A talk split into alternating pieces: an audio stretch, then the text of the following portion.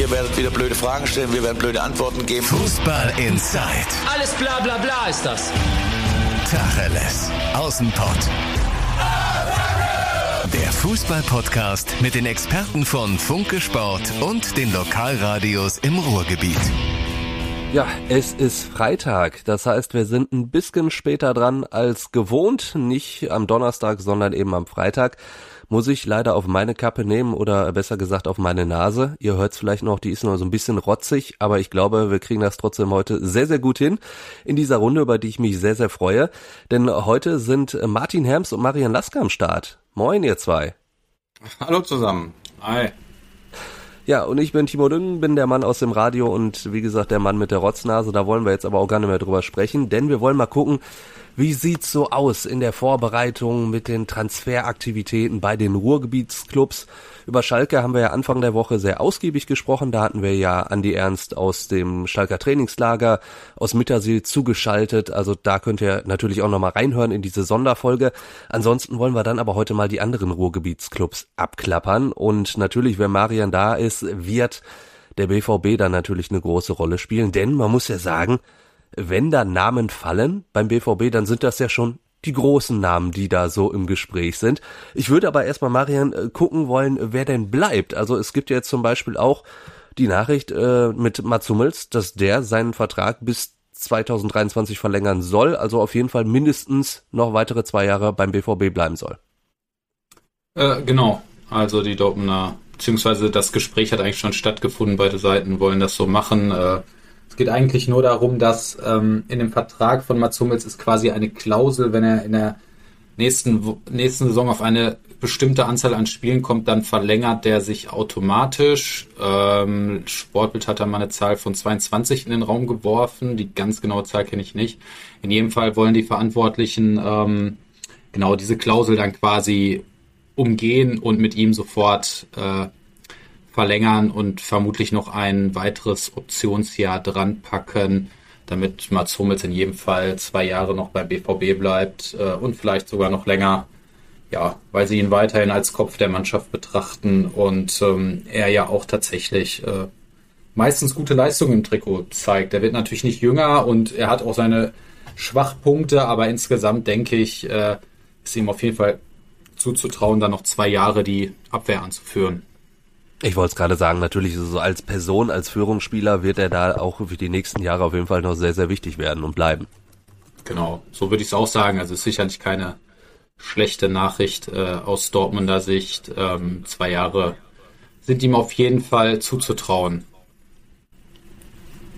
Wenn wir äh, auf eine weitere Vertragsverlängerung gucken, die die sportlich sage ich mal, natürlich keinen keinen großen Wert äh, vielleicht. Marcel Schmelzer, das ist äh, da hat sich der BVB sehr, sehr ja, menschlich gezeigt. Kann man das so ausdrücken oder wie würdest du das bewerten, dass Marcel Schmelzer nochmal ein, eine Vertragsverlängerung bekommen hat? Ja, wobei das ist wirklich nur eine versicherungstechnische Sache. Ne? Also es geht ja gut, halt aber auch darum, das muss der BVB ja nicht machen. Also so, so meinte Nein, halt. das, ja, das stimmt. Aber er ermöglicht halt dem Marcel Schmelzer äh, seine Reha fortzuführen, äh, quasi bei Dortmund. Ähm, ja, und ansonsten wäre er halt nicht versichert gewesen. Wenn er sich dabei jetzt verletzt, dann wäre es ein Problem gewesen, wer dann zahlt. Äh, deswegen musste das gemacht werden.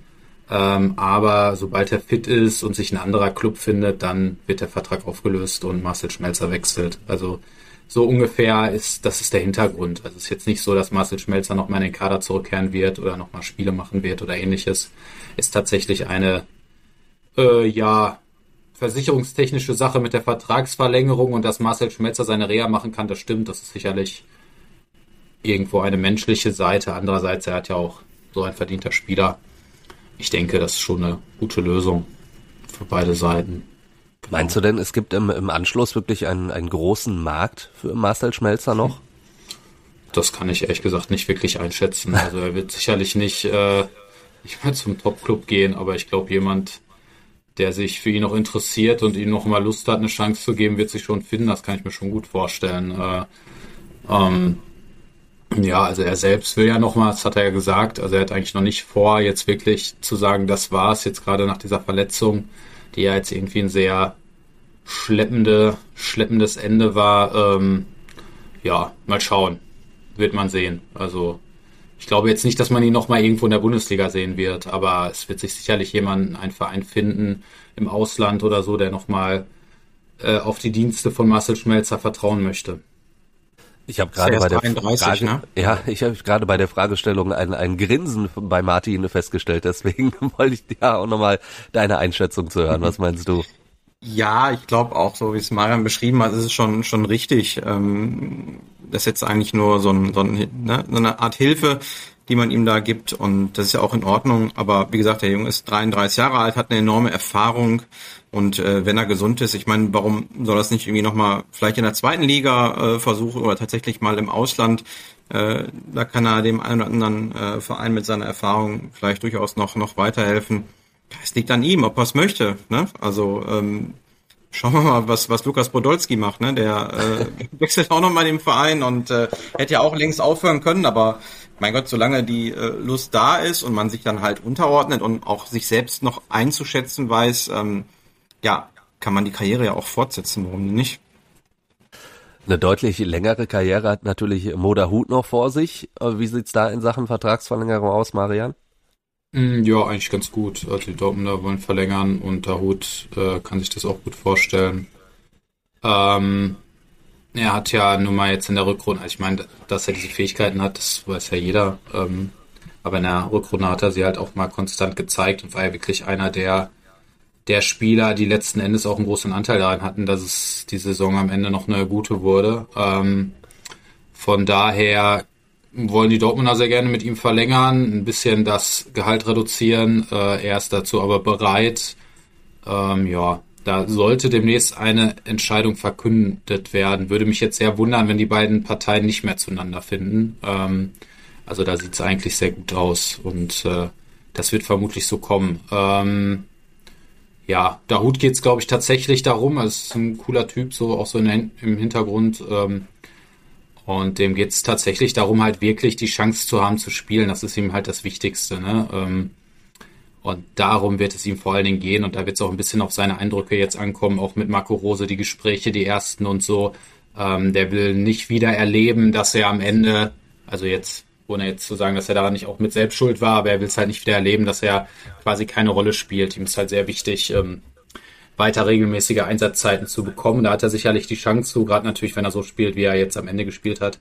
Ähm, ja, und die Dortmunder wissen, dass sie da einen sehr guten Mittelfeldspieler haben, ähm, der, wenn er in Topform ist, auf jeden Fall mh, zu den sehr guten Sechsern in der Bundesliga zählt. Ähm, der natürlich manchmal auch so seine Schwierigkeiten hat, aber vom Prinzip her jemand, den man gerne im Kader hat. Das hatten wir, glaube ich, in, in einer der vorherigen Folgen auch schon mal besprochen, dass, dass Mo natürlich auch so ein Spieler ist, der, der wirklich Vertrauen spüren muss. Deswegen wird das auch, wie du schon sagtest, wahrscheinlich echt darauf ankommen, wie es jetzt mit Marco Rose dann auch so, so ein bisschen, ähm, ja, funktioniert, wie es, wie es da funkt zwischen den beiden. Traust genau. du Moda Hut denn nochmal vielleicht so, so einen weiteren Schritt nach vorne zu? Denn du hast es gesagt, er bringt wahnsinnig viele Anlagen mit, hat die aber jetzt in Dortmund, ja, selten gezeigt. Jetzt in der Rückrunde hat er sie wirklich, äh, wirklich mal auf den Platz gebracht. Meinst du, der kann noch mal so, so einen Schritt machen oder ist das jetzt so, ich glaube 25 ist er, das ist so jetzt der Moderhut, den wir für die nächsten Jahre sehen werden? Ähm, ja, also ich meine, der, der Schritt wäre ja, wenn er das jetzt wirklich konstant über eine Saison hält und äh, dieses Niveau und so spielt. Ich finde, und dann ist es ja, ist er ja einfach ein sehr guter, sehr guter Bundesligaspieler, also ein Top-Bundesligaspieler, würde ich sagen, auf seiner Position. Und ähm, ja, ich traue ihm, ich traue ihm eigentlich unendlich viel zu, weil ich ihn schon immer großartig fand. Nur leider, dass irgendwie dann aus verschiedenen Gründen immer nicht so geklappt hat, dass er das dauerhaft gezeigt hat. Er natürlich dann auch irgendwann wenig Einsatzzeiten hatte und sicherlich jemand ist, der das Vertrauen braucht. Ähm, aber ich glaube, zu Marco Rose kann er prinzipiell sehr gut passen, weil Marco Rose schon jemand ist, der auch versucht, durch Positionsspiel äh, ähm, hinten rauszuspielen, äh, der versucht generell auch viel spielerisch zu lösen, der natürlich auch einen Pressing-Ansatz hat, äh, aber halt eine Mischung aus allem und da ist äh, der Hut eigentlich echt ein, ein sehr guter Spieler für. Ähm, ich träume das auf jeden Fall zu. Ähm, ich bin da sehr gespannt. Es ist natürlich sehr interessant, weil eben auch Axel Witzel jetzt nochmal zurückkommt, äh, welche Rolle er dann einnehmen wird. Äh, war ja lange verletzt. Das war ja letzten Endes auch der Grund für die große Chance von Moderhut und die hat er ja dann wirklich brillant ähm, genutzt. Ähm, ja, da bin ich gespannt und natürlich hängt es auch noch ein bisschen davon ab, ob Thomas Delaney bleibt oder nicht. Äh, das sind alles noch so Fragen, die sind ein bisschen in der Schwebe. Ähm, ja, aber ich traue Hut auf jeden Fall zu und ich kann mir auch sehr gut vorstellen, dass, dass er ein Typ ist, den auch äh, Marco Rose schätzt. Jetzt, wo du Thomas Delaney schon angesprochen hast, äh, sind wir ja bei so einer Art Bewegung, die noch in den Kader kommen könnte. Es gibt natürlich auch so, so ein paar, ja ich sag mal, Streichkandidaten oder zumindest Leute, wo der BVB jetzt nicht so böse wäre, wenn man die nur abgeben könnte. Also Roman Bürki natürlich vorneweg, weil sonst hast du einfach zu viele Torhüter. Nico Schulz, glaube ich, wäre man auch nicht ganz so böse, wenn der einen neuen Verein finden könnte. Äh, Marius Wolf, der zurückkommt. Erstmal, wie ist da der Stand? Ähm, ja, also Nico Schulz gibt's jedenfalls so nach unseren Kenntnissen einfach noch keinen Verein, der sich da irgendwie äh, findet. Und deswegen glaube ich eigentlich schon, dass er bleiben wird. Und ähm, ich halt auch so die Einschätzung habe, dass er auch ein Typ ist, der vielleicht unter Rose schon äh, wieder eine neue Chance erhalten kann, weil Rose nun mal eben auch einen sehr aktiven Fußball spielt, bei dem es auch sehr auf Tempo und Athletik ankommt. Und die hat Schulz, ja. Er hat sicherlich natürlich niemals die technischen Fähigkeiten, die Rafael Guerrero hat, aber Tempo und Power hat er und ähm, das könnte vielleicht für ihn eine Chance sein. Ähm, dann nochmal unter Rose ein bisschen mehr Einsatzzeiten und eine neue Chance zu erhalten. Äh, ja, Marius Wolf, klar, der soll natürlich gehen. Ist wie immer, verdient natürlich bei Dortmund äh, ein Gehalt von so 5, 6 Millionen. Die wird ihm jetzt kein anderer Club mehr zahlen. Von daher läuft es entweder auf ein Leihgeschäft hinaus oder man, man einigt sich irgendwie. Ähm, ja, und Roman Bürki soll auf jeden Fall den Club verlassen, definitiv. Also der BVB will jetzt nicht mit drei Torhütern an den Start gehen, wovon einer einen Vertrag hat, den eigentlich eine Nummer eins hat. Also Roman Bürki hat ja verlängert als Nummer eins. Ja. Ähm, aber auch da, bislang scheint sich noch nicht wirklich äh, ein Verein zu finden, der den jetzt, der Bürki wirklich ernsthaft äh, verpflichten möchte.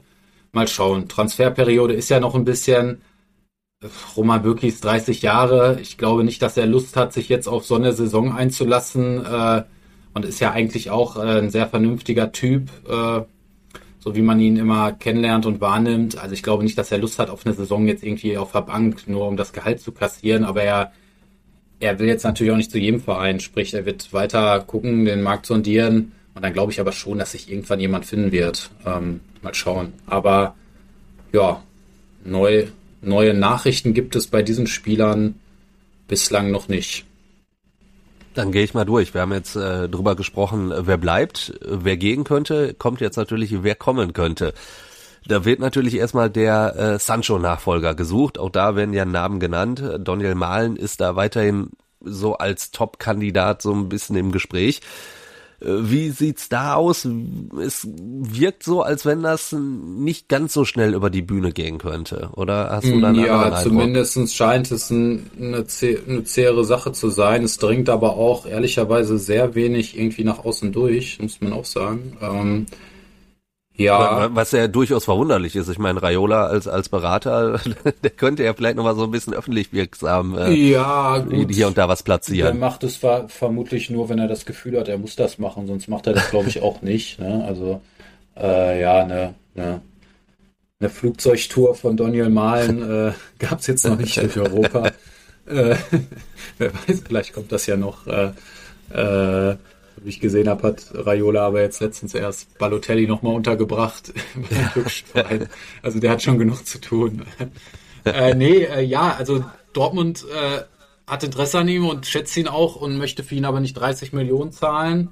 Ähm, viel weitere Neuigkeiten gibt es da noch nicht und da gibt es auch noch nichts Neues zu vermelden. Äh, da stehen natürlich auch noch andere Namen auf der Liste, wie so ein äh, Bailey von äh, Bayer Leverkusen, aber auch ohne dass das jetzt wirklich konkret ist, sondern äh, Dortmund hat schon Interesse an Don, Daniel Mahlen und kann sich das sehr gut vorstellen. Äh, ähm, aber viel weiter sind die Verhandlungen, jedenfalls nach dem, was man so erfährt und hört, bis jetzt noch nicht gekommen. Ähm, und ja, da muss man also ein bisschen abwarten. Klar ist natürlich äh, für Marco Rose wäre es wichtig, da so schnell wie möglich Klarheit zu haben, weil er ja grundsätzlich eine sehr komplizierte Vorbereitung jetzt hat. Es sind derzeit nur zehn Spieler da, davon auch noch viele, die eigentlich keine große Rolle spielen werden in der nächsten Saison. Das heißt, die wirklich wichtigen Spieler, jetzt außer Marco Reus und vielleicht der Hut, äh, sind eigentlich noch nicht da. Ähm, das heißt, die ganzen Ideen und so, die er jetzt gerade vermittelt, die muss er dann eigentlich nochmal vermitteln. Ähm, das heißt, es ist eh sehr kompliziert und deswegen wäre es für ihn sicherlich gut, wenn er da möglichst schnell äh, planen kann. Aber wie das halt so ist, äh, es geht um eine Menge Geld und äh, am Ende muss es halt auch erstmal alles ausgehandelt werden. Ich muss zugeben, beim, beim Namen Leon Bailey war ich schon ein bisschen überrascht, weil er natürlich, also ein guter Fußballer ist, super Technik, äh, Geschwindigkeit hat er auch.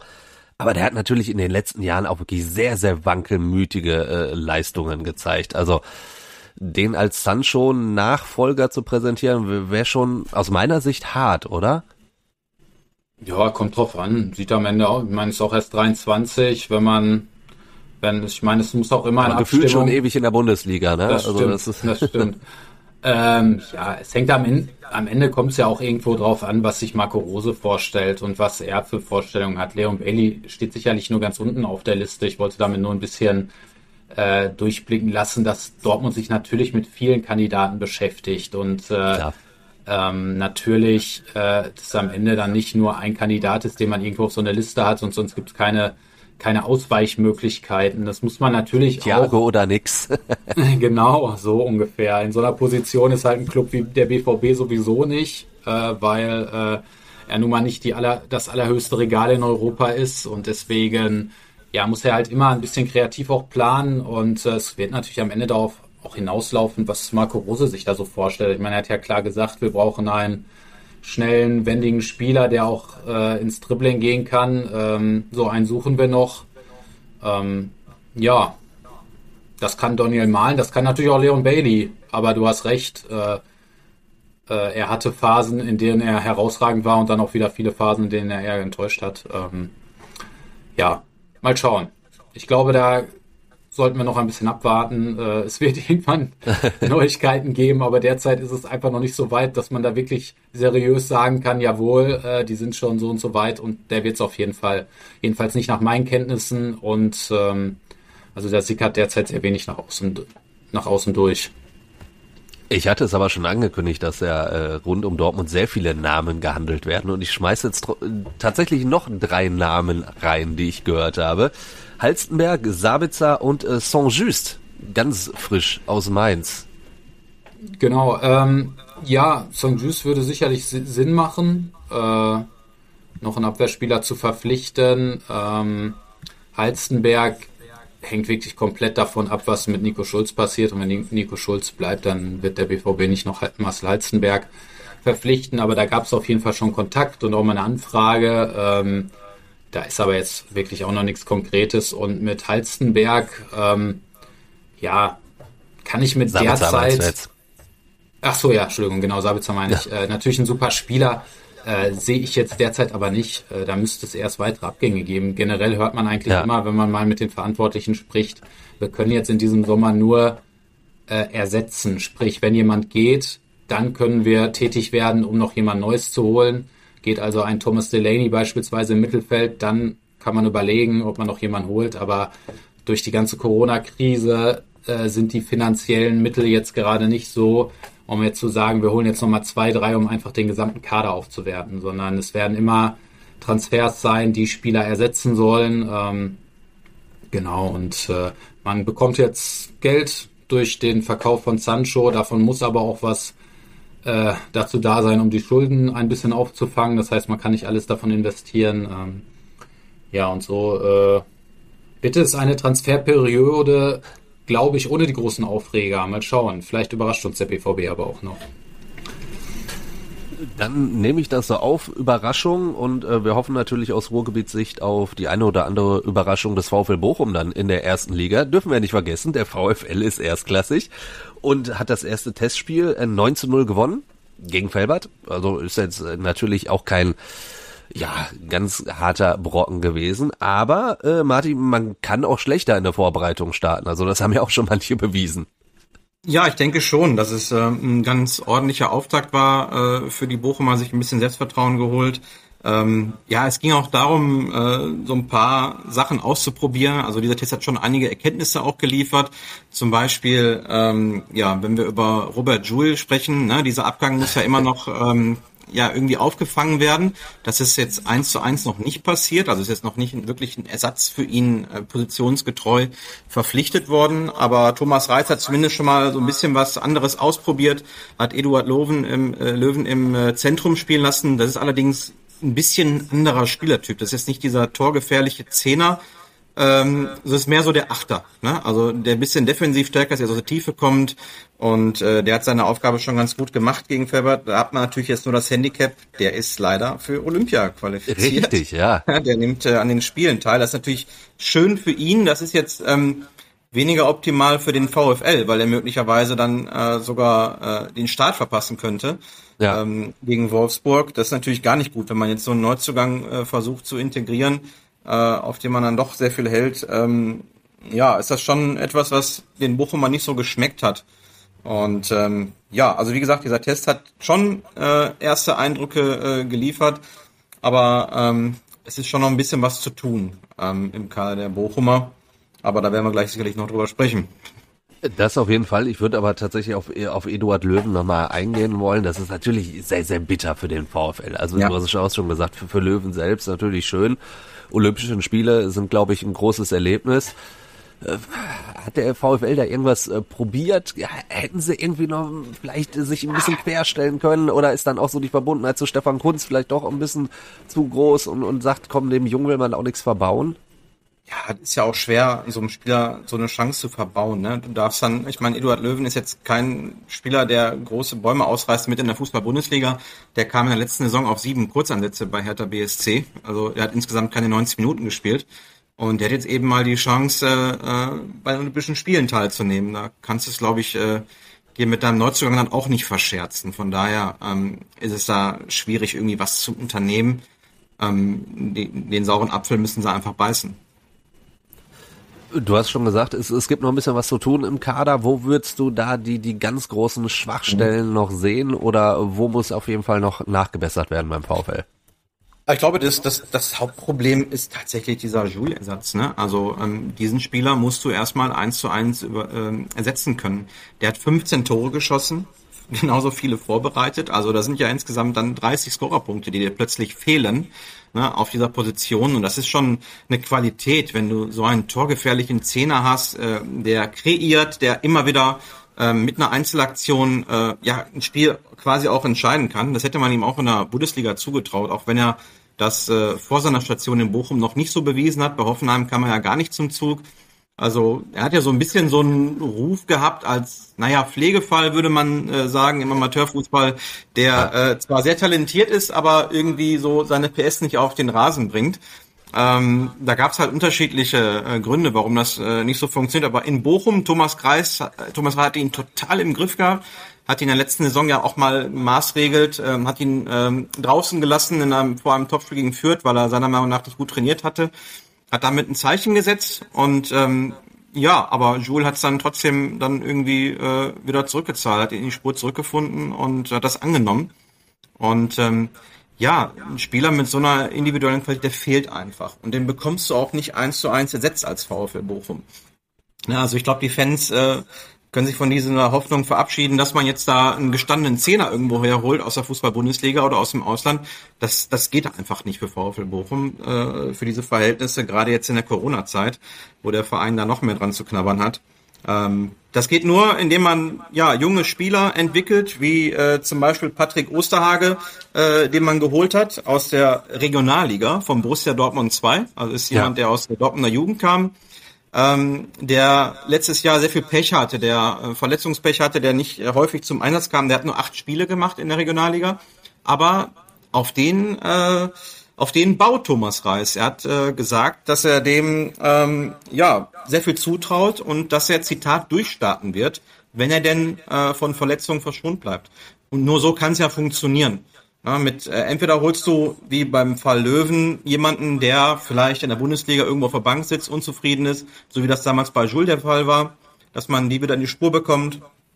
Oder man entwickelt eben junge Leute ähm, wie Osterhage und äh, die starten dann durch. Ähm, anders geht's ja auch gar nicht. Eine andere Chance hat man nicht äh, als, äh, als VfL Bochum. Aber wie gesagt, ähm, auf der Zehnerposition, ne, diesen Joule-Ersatz, den sollte man schon noch holen. Ich glaube, da hält äh, Schinzelorz auch Ausschau, das ist klar. Ein bisschen Zeit ist ja noch bis zum 13. August. Ja. Ansonsten gibt's noch ein bisschen Bedarf auf der linken Außenbahn, defensiv. Da hat man jetzt nur Danilo Soares und da möchte man noch eine Alternative verpflichten. Ähm, ansonsten ist man ganz gut aufgestellt. Im Tor sowieso mit Riemann und mit Esser. Dann hat man die Innenverteidigung aus meiner Sicht noch so das Prunkstück äh, des VfL Bochum mit Bella Kotschap ne, und mit Leitsch zwei sehr starke junge Innenverteidiger. Ähm, ja, hat die Oldie Doppelsechs mit Tesche und mit Losilla, hat vorne Zoller, ähm, Gambula außen offensiv ist man gut aufgestellt, da hat man eher sogar noch ein Überangebot, da müsste man noch äh, den einen oder anderen loswerden, um den Kader so ein bisschen äh, zu verkleinern. Taris Bonga, Pantovic sind so Kandidaten, äh, denen man keine Steine in den Weg äh, legen würde, wenn sie äh, sich dann doch nochmal für einen Wechsel entscheiden würden. Und ähm, deshalb denke ich, also wie gesagt, Zehnerposition und hinten links sind noch so ein paar Baustellen, aber da hat man ja noch knapp einen Monat Zeit. Äh, um ganz kurz auf Osterhage nochmal einzugehen, äh, dieses Durchstarten, da kann man natürlich auch sagen, dafür hat er ja auch ein bisschen Zeit. Ne? Also Vertrag bis 2024, wenn ich da richtig informiert bin. Ja. Also der muss jetzt nicht direkt im ersten halben Jahr äh, die, die Sterne vom Himmel schießen beim VfL, sondern dem lässt man dann auch Zeit natürlich. Ja, muss man ja auch, weil ich meine, der Junge kommt aus der Regionalliga. Äh, das sind vier Ligen Unterschied. Ne? Also dass es äh, funktionieren kann. Ich meine, diese Dortmunder U23 war ja auch unfassbar talentiert. Ja. Ähm, ne? Da gibt's auch noch ein paar andere prominente Beispiele, äh, die es geschafft haben äh, von der vierten in die in die erste Liga. Aber bei Osterhage war eben das Problem, dass er wirklich nur acht Spiele gemacht hat und ähm, der wird ja auch nicht komplett voll im Saft sein zum Start.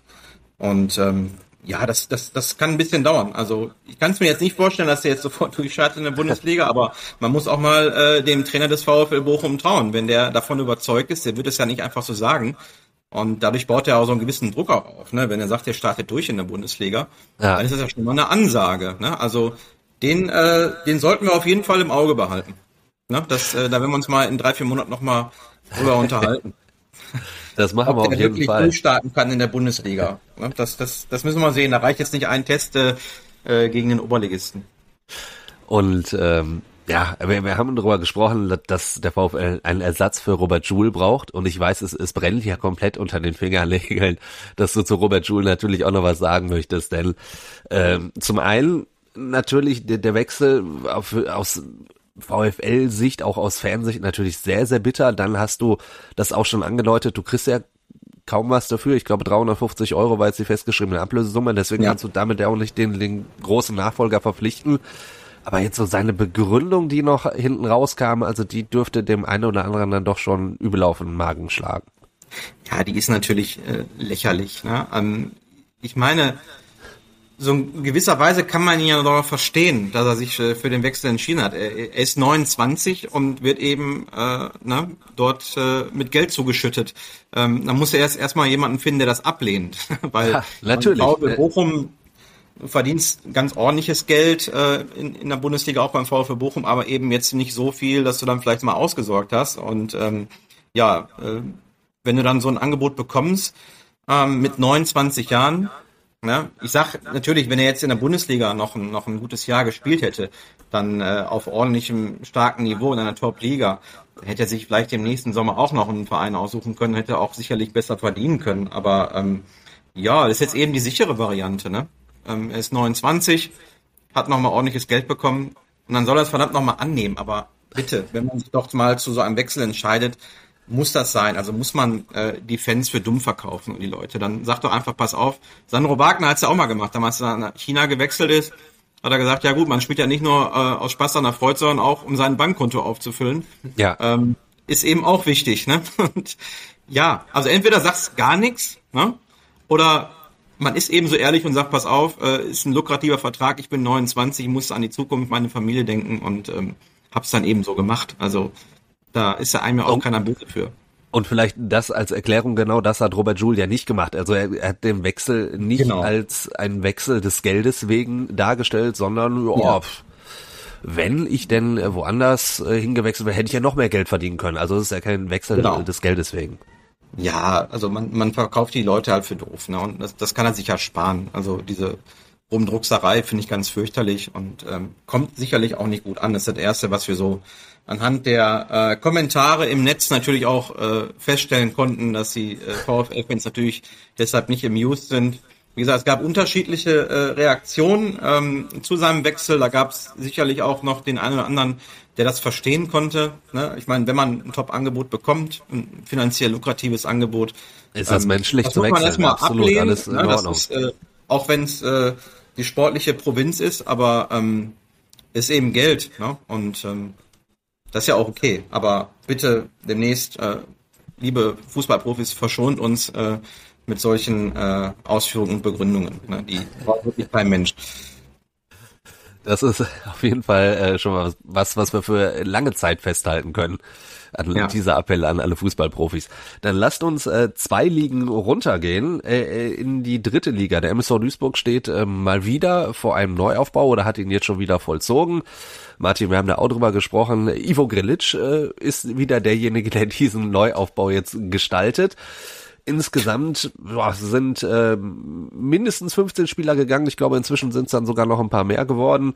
Und äh, bislang wurden zehn Leute geholt. So die allgemeine Stimmung ist durchaus, dass der MSV da ja vernünftig eingekauft hat. Also äh, Marvin Baccalords äh, fürs defensive Mittelfeld ist, glaube ich, für, für die dritte Liga Name.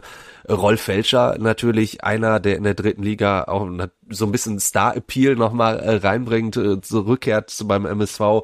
Dazu äh, junge Leute wie äh, Alabaki, auch aus der aus der vierten Liga vom von der zweiten Mannschaft von Borussia Dortmund. Der soll auch wirklich ein Fixpunkt sein auf der Zehnerposition. Dem traut man äh, richtig viel zu. Jetzt wird aber noch äh, ein Innenverteidiger gesucht und da äh, werden prominente Namen gehandelt. Anfangs war es äh, Felix Bastians. Der Name scheint allerdings äh, mittlerweile relativ kalt zu sein, weil er auch schon in Belgien jetzt in die Saisonvorbereitung gestartet ist. Der ganz große Name, der jetzt aber noch so ein bisschen rumgeistert, ist Holger Bartstuber. So, den kennen wir natürlich alle. Ja, Also ich muss sagen, boah, äh, auch Also wenn das, das ein großer Name ist, ich, ich, ich fände es schwierig. Verletzungsanfällig und nicht so leichter Typ, oder? Das ist ein KFC Uerdingen-Move. Äh, Ja. wäre.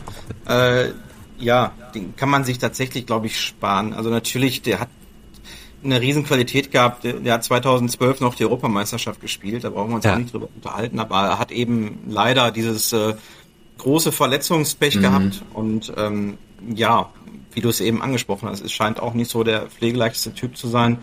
Und äh, der wird jetzt auch nicht für einen schmalen Euro in Duisburg spielen wollen. Ne? Ähm, viele Verträge wird er nicht bekommen und deshalb wird er versuchen, das Maximum nochmal auszuhandeln. Und ähm, ja, also aus meiner Sicht würde es erstmal keinen Sinn machen.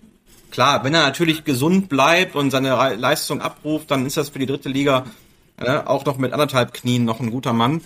ähm, aber ähm, also mir wäre das Risiko da jetzt ehrlich gesagt zu groß, ähm, so einen Mann dann zu holen na, für, für viel Geld. Aber wie gesagt, ich kenne jetzt die genauen Zahlen, ich weiß nicht, was er jetzt abrufen würde, ähm, aber ich kann mir jetzt nicht vorstellen, dass Holger Barstuber jetzt einen leistungsorientierten Vertrag unterschreibt. Ich glaube, den kannst du nicht damit locken zu sagen, hey, du spielst hier Schau ins Landreisen Arena. Ähm, die ja, Ja, noch offiziell gar nicht ne? so wieder äh, so heißt. Also auch das muss ja noch geklärt werden. Äh, aber genau, er hat schon anderes erlebt. Also das ist, ich glaube, das wäre nicht ganz so äh, das Lockmittel. Also ohne seine Verletzungsanfälligkeit würde er sicherlich als einer der besten deutschen Verteidiger gelten, die es je gab, sage ich jetzt einfach mal so.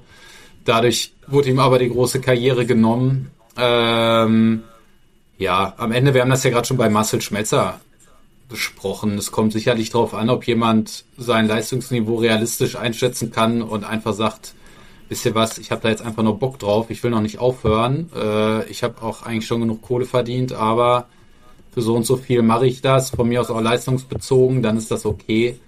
Aber für Holger Badstuber macht es sicherlich nicht mehr Sinn, wirklich Geld in die Hand zu nehmen, weil dafür ist er halt auch zu verletzungsanfällig und man darf halt auch nicht verkennen, dass in so einer dritten Liga dann natürlich auch ein sehr intensiver Fußball gespielt wird und so und auch weniger spielerisch läuft.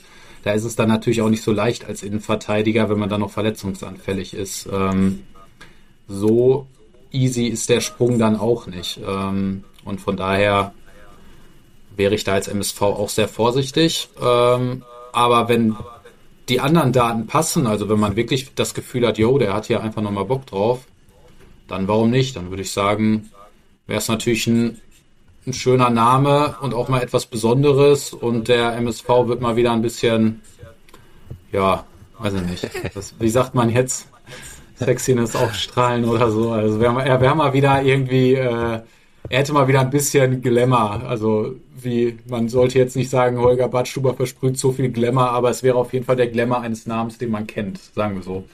Ähm, aber Martin hat natürlich recht. Also das muss dann wirklich schon alles passen. Also man sollte da jetzt nicht ins Risiko gehen für Holger Badstuber. Das wäre sicherlich der falsche Weg muss alles eine Frage der Kondition. Also nicht wie beim KfC Oerding ein Großkreuz mit einem Dreijahresvertrag. ja, äh, genau, wo ja, du schon ja, weißt, äh, der 50 hat Mille. Genau. Ähm, genau. Das muss schon passen. Sagen wir mal, ein Einjahresvertrag äh, mit einem Gehalt, dass das noch überschaubar ist. Ähm, ne? ähm, warum nicht? Dann kann man es ja versuchen. Also ist ne? Risiko-Nutzen-Frage einfach. Ja.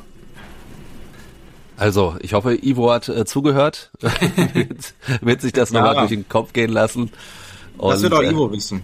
ja, und, und, wir wollen aber nicht hoffen, dass er dann am Ende wieder äh, auf der Pressekonferenz eine, eine Entschuldigung vorlesen muss an die Fans, wie damals bei der Litieri-Verpflichtung. Aber nun gut, äh, wir wollen ja nicht in der Vergangenheit rumkramen, sondern dann noch auf Rot-Weiß Essen in der vierten Liga gucken und da Martin, also da habe ich auch wieder gedacht, also die, die Neuzugänge, die da teilweise jetzt äh, geholt wurden, also Holzweiler vom Viktoria Köln aus der dritten Liga, den habe ich wirklich als, als guten Drittligaspieler erlebt. Ja. Äh, und äh, Slatko Janic, äh, der in der dritten Liga auch auf seine alten Tage immer noch äh, Wahnsinnstorgefahr ausgestrahlt hat, der muss die vierte Liga dort zusammenschießen. Ja, absolut. Äh, das sind natürlich Namen, die da geholt wurden. Wieder auch Sören Eismann, äh, ein Drittliga erfahrenen Sechser, äh, ja, so ein Typ äh, Drecksau, der hat ja so eine Vorgeschichte gehabt, auch mit äh, Christian Neiter, als er damals äh, ja diese Fairplay-Geschichte missachtet hat, äh, da ein Tor geschossen hat, obwohl ein eigener Mitspieler auf dem Boden lag. Ähm, aber klar, der ist 33, Janic 35, ähm, ist ja klar, Rot-Weiß geht all in. Ne? Also ja, ich wollte gerade sagen. Mannschaft also. wieder aufbauen äh, für die Zukunft. Ja, weil wenn du nächstes Jahr scheiterst, dann, dann, dann kannst du ne, das Team in die Tonne hauen, dann musst du einfach einen Umbruch starten. Jetzt äh, hat man nochmal versucht, sich da gezielt mit erfahrenen Leuten zu verstärken. Ja, man hat im Zentrum mit Grote und mit Eismann 33, Grote 34, Engelmann vorne äh, 32, Janic hat schon seine 35, hinten Davari 33. Ähm, ja, man hat irgendwie gemerkt, letztes Jahr so im, im März, ne, als Rot-Weiß da ganz vorne dabei war, äh, da hat man einige enge Spiele nicht gewinnen können. Und da setzt man jetzt voll einfach auf diese Karte Erfahrung. Ähm, man hat ja eine gute Mannschaft, ist knapp gestartet, hat eine riesen Saison gespielt. Ähm, mit Janic, da frage ich mich natürlich, äh, wie das jetzt so auf Dauer funktionieren wird mit Engelmann. Ähm, Janic ist jetzt auch nicht wirklich jemand, der über Außen kommt oder äh, der große Anläufer ist. Ähm, deshalb kann ich mir kaum vorstellen, dass sie da, vielleicht macht man mal ein 4-4-2 oder so zu Hause gegen den tiefstehenden Gegner. Ähm, aber der wurde natürlich auch geholt und äh, das habe ich Rot-Weiß auch immer vorgeworfen in der letzten Saison. Man hatte nicht wirklich so einen Ersatz für Engelmann. Also sprich, wenn der mal nicht kann oder wenn der verletzt ist oder mal Ladehemmung hat, so wie das eben häufig der Fall war, zuletzt, ähm, dann ja, war Rot-Weiß tot. Dann kam einfach zu wenig Torgefahr und mit Janic hat man dieses Problem natürlich behoben. Also wenn Engelmann mal eine Pause braucht, dann hat man ja top erfahrenen Stürmer, der in der Regionalliga sofort knipsen kann, ohne Probleme, auch mit 35 Jahren. Ich meine, er ist ja nie viel gelaufen. Ähm, das ist der richtig. Kann mit 35 äh, die, seine Buden machen. Von daher, wenn man sich das leisten kann, sich so einen äh, Backup zu holen, weil Janic auch nicht für einen äh, schmalen Euro spielen wird in der Regionalliga, ähm, ja, dann zeigt das natürlich, dass das äh, Rot-Weiß jetzt alles daran setzt, um in diesem Jahr aufzusteigen. Alles andere kann man äh, den Fans ja auch nicht mehr zumuten. Ich wollte um, gerade sagen, also äh, ich weiß, wir haben das die letzten Jahre immer gesagt, aber diesmal muss es auch wirklich klappen. Ne? Also jetzt schon, bevor die Saison angefangen hat, muss das die absolute Zielsetzung sein. Ja, aber man hat natürlich, ist halt immer das Problem bei einem Aufsteiger. Ne? Ähm, ja. Preußen Münster hat in der Rückrunde kein Spiel verloren. Die haben eine sehr, sehr starke Rückrunde gespielt, äh, haben ihre Mannschaft soweit zusammengehalten, äh, den Stamm. Und ähm, ich denke mal, das, was man, wenn man so die Experten fragt, ähm, ja, Münster, Essen, ähm, Fortuna Köln vielleicht noch, RWO möchte auch. Ähm, das werden so die Mannschaften sein, die oben mitspielen. Aber klar, Rot-Weiß Essen ist Topfavorit und äh, ja, in dieser Saison gibt's auch keine Ausreden mehr. Da kann man jetzt auch nicht irgendwie äh, ne, eine Begründung finden, wie jetzt bei Borussia Dortmund 2, äh, eine Mannschaft, die eben ja sich auch viele teure Spieler leisten konnte, eine Bundesliga-Reserve, die unbedingt hoch wollte. Da gibt's jetzt überhaupt gar keine Ausreden mehr. Rot-Weiß hat den, ne, den größten Etat, möchte ich mal behaupten, da bin ich auch ganz sicher, dass so ist. Ähm, und geht ganz klar als Topfavorit in die Saison und das zeigen jetzt auch die Neuzugänge. Alles andere wäre eine, eine, eine riesengroße Enttäuschung. Dann würde ich unseren Update-Teil sozusagen beenden und hinten raus gerne äh, noch was von euch erfragen, denn äh, noch läuft sie ja, die Fußball-Europameisterschaft. Wer wird es denn? Was meint er? Italien oder England? Marian.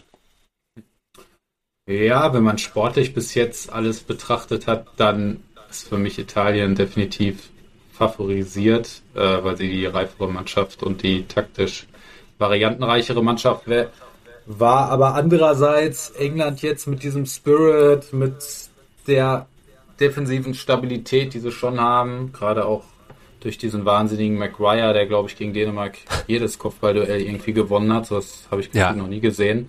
Ähm, und natürlich äh, Raheem Sterling, der eben auch jederzeit für was sorgen kann. Äh, würde ich dann schon sagen, es ist sehr ausgeglichen und äh, so, wenn ich mein Herz befragen würde, dann wäre ich noch mehr auf der Seite der Engländer, den gönne ich das nach so langer Zeit und oh. ich finde find schon immer, ist eine coole Nation, so viele tolle Spieler, äh, die ich schon immer geschätzt habe und äh, ja, wäre doch eine schöne Geschichte, wenn sie es jetzt schaffen würden. Ähm, also mein Herz sagt England, der Kopf sagt eher Italien.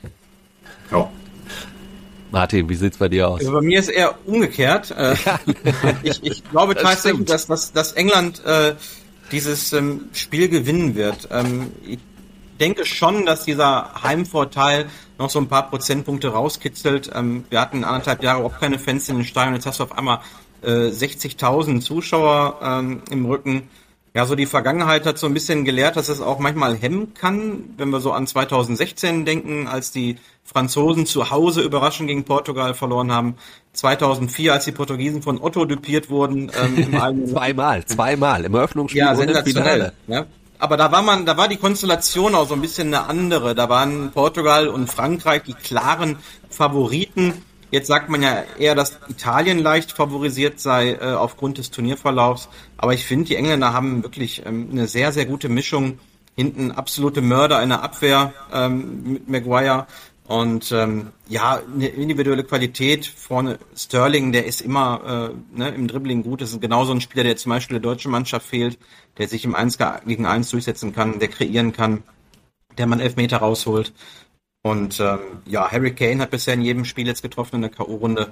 Ich glaube, dass die Engländer das machen werden. Die gewinnen 1-0, Kane trifft und äh, dann dürfen sie sich abfeiern. Dann wäre auf jeden Fall mein Tipp richtig äh, in äh, einer Kick-Tipp-Runde. Ich habe nämlich auf den Torschützenkönig äh, aus England äh, getippt. Also dann würde ja. Harry Kane zumindest noch gleichziehen, aber dann wäre es, glaube ich, nicht offiziell, wenn er mehr Spiele gehabt hätte. Ne? Also äh, genau, also Ronaldo wäre dann noch vorn, damit habe ich mich genau. auch beschäftigt die Tage. Äh, Ach, Kane müsste schon zwei Tore machen, weil Ronaldo hat auch noch eine Bude vorgelegt und dann kommen noch die Minuten so als äh, äh zweiter Punkt hinzu. Also Doppelpack äh, müsste schon her. Aber ist ja auch nicht so unmöglich. Nee, so unmöglich ist das nicht. Also ich bin, ich bin komplett bei dir, Martin. Also ich glaube auch, äh, England wird es aufgrund des Heimvorteils machen. Mich würde es für die Italiener äh, aber ein bisschen mehr freuen, weil ich es halt äh, so ein bisschen schade fand, wie England in, in dieses Endspiel eingezogen ist. Aber nun gut, das ist es ist Fußball. Dann äh, möchte ich mich bedanken bei euch beiden. Hat sehr, sehr viel Spaß gemacht. Und äh, wenn ihr da draußen natürlich noch Anregungen oder Fragen habt, entweder eine E-Mail schicken, hallo at fußball-insight.com oder äh, guckt in die Show Notes nach, da haben wir auch eine Handynummer für WhatsApp-Nachrichten, gerne auch für WhatsApp-Sprachnachrichten und ansonsten hören wir uns dann einfach nächsten Donnerstag wieder. Bis dahin, ciao. Ciao. Ciao, ciao. Ihr werdet wieder blöde Fragen stellen, wir werden blöde Antworten geben. Fußball Inside. Alles bla bla bla ist das. Tacheles. Außenpott. Der Fußball-Podcast mit den Experten von Funke Sport und den Lokalradios im Ruhrgebiet.